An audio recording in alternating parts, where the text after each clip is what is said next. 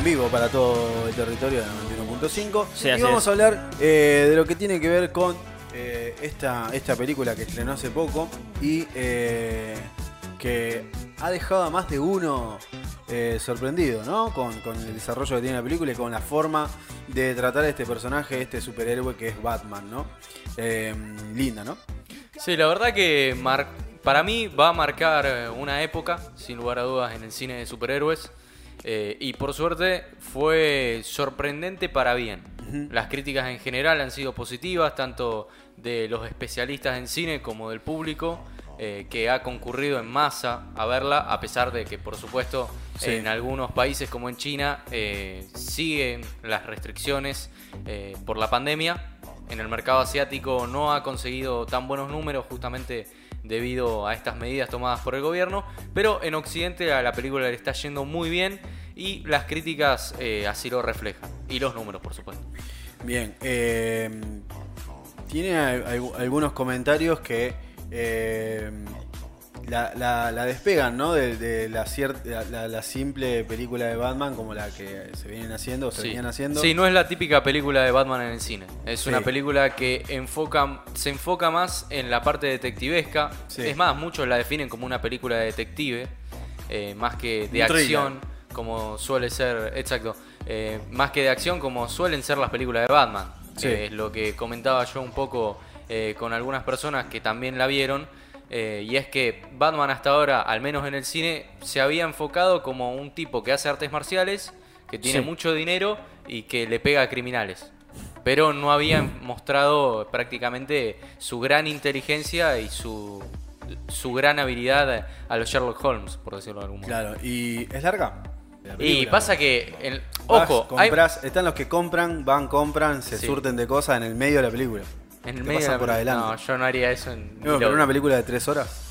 Y Y- sí, yo, yo creo que, que cuando vas al baño es cuando aparecen 25.000 personajes, se mueren todos. Generalmente suele pasar eso cuando uno abandona la película. Apare- Entonces, aparece Messi en la película cuando. te fuiste de la sala de cine y apareció el mismísimo presidente de la nación y eh, otorgó terrenos gratuitos. Y le enseñan a Pablo Alondra a leer contratos. Sí. Sí, todo. Pasa todo lo que, lo que hace un montón. En los cinco minutos que vos te fuiste Claro, al baño. no, no, no te puedes perder nada en la película. No, No, podés. no, no, ya sé, pero hay gente que lo hace. Igualmente, en esta película hay momentos un poco lentos, Sí. Que justamente las críticas negativas por ahí van enfocadas más que nada en eso, que por momentos se hace un poco, eh, no sé si pesada, pero lenta. eh, y creo que son momentos ideales para si querés ir al baño o si querés ir a comprar eh, algo. eh, se ve un poco oscura por el tema, Sí. por, por Sí, la calidad, por el formato, que se pasó a fílmico. Se filmó en digital y se pasó a fílmico. Eso la hizo más oscura. De hecho, el director mandó un- una especie de, de pedido para los que eh, hacen la... eh, la ponen en marcha la película, que ponen Sí, la cinta, sí, sí, sí. y como les, les manda, tipo, miren que es más oscura, levántenle acá, le pónganle esto, gradúen así, así se puede ver más o menos bien. Y algunos no lo hicieron, eh, me parece. En la sala a la que Sí. fui fue tan oscura, se lo tomaron tan literal, que en un momento, eh, no sé si fue un fallo de la película que enviaron, de la cinta, digamos, o del que está emitiéndola, Mira, eh, pero si se duró puso tres todo horas, oscuro. Si duró tres horas, fue- eran tres rollos. En un momento se puso todo oscuro. Porque, eh, claro. Y, claro, muchos nos quedamos ahí, será parte de la película, pero después empezaron a chiflar todo porque no, era Sí, un sí. error. Un error, bueno, sí, porque tienen que enganchar la cinta Claro. para que agarre la otra. No sé si saben el mecanismo ese, pero conectan una cinta con la otra y se va eh, se va empatando Ajá. Cuando te quedas sin rollo porque no te alcanza para toda la película. Claro. Siempre tienen que tener un segundo rollo. Seguramente en estas tres horas tiene tres rollos, seguramente. Estoy casi seguro. Así que puede tener que ver con eso el error que... Y, se pone, se engancha, se ensambla mecánicamente. Claro. Tenés que. No, es increíble que es un laburo. No es un laburo artesanal, No, no, por Sí, favor. Y tener todo el, el tiempo cronometrado. cronometrado.